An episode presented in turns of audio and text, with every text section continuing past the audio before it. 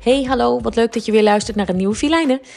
Deze keer een beetje vreemd verhaal, want uh, sinds er stromend water op Mars is ontdekt, is de kans op buitenaards leven wellicht een stukje groter geworden. Ik vind dat razend fascinerend.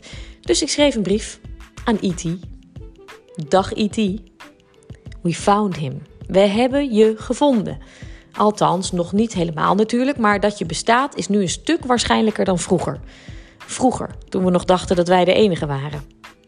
Nu is er stromend water gevonden op Mars en dus is het een stukje aannemelijker dat jij bestaat. En ik ben daar eigenlijk best blij mee. Wie weet wat we nog van jou kunnen leren. Dat zal behoorlijk veel zijn, want wij hebben nogal wat te leren, wij mensen. Wij die deze prachtige bol hebben gekregen, terwijl jij het vooralsnog met een minder knus exemplaar moet doen. Hier hebben we seizoenen.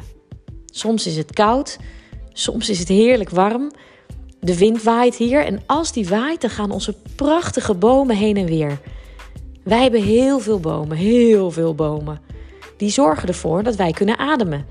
En ademen zorgt er weer voor dat we niet allemaal tegelijk sterven. Dat is dus fijn, zou je zeggen. We zijn dus heel zuinig op die bomen.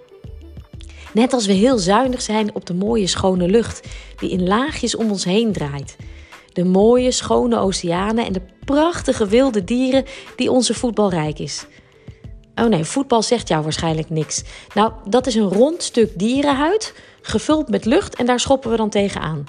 Elf mensen schoppen hem de ene kant op en elf andere mensen schoppen hem de andere kant op. De elf mensen die hem dan het vaakst tussen twee palen hebben geschopt, die winnen. En dat is fijn. Winnen. Want winnen geeft een gevoel van macht. Een gevoel dat we heel erg goed zijn. En dus willen we allemaal graag winnen. In alles eigenlijk.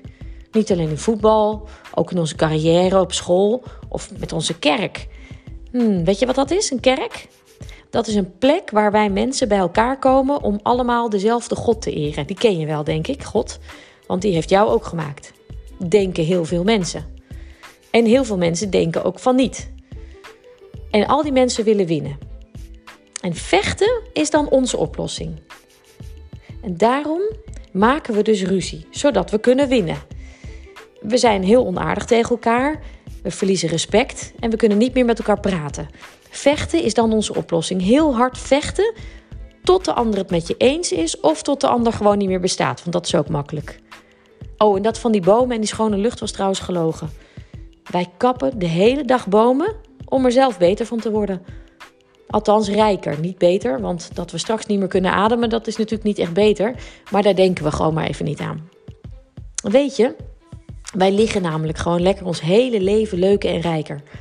Niet alleen op social media, maar ook gewoon in de politiek of in de industrie. Of als het gaat om mensen die ziek zijn of moeten vluchten. Als wij er beter van worden, dan liggen we gewoon een paar verhalen bij elkaar. En dan kunnen we zelfs aan al die zielige mensen nog heel veel geld verdienen. En dat is fijn, want dan word je rijk en dan kun je heel veel kopen. Nou, zo gaat dat dus bij ons. Ik ben benieuwd hoe dat bij jou gaat. Want als wij zo doorgaan, dan zou het zomaar kunnen dat we uiteindelijk bij jou moeten schuilen. Dag IT, laat je snel wat van je horen. Met een aardse groet, Filijnen.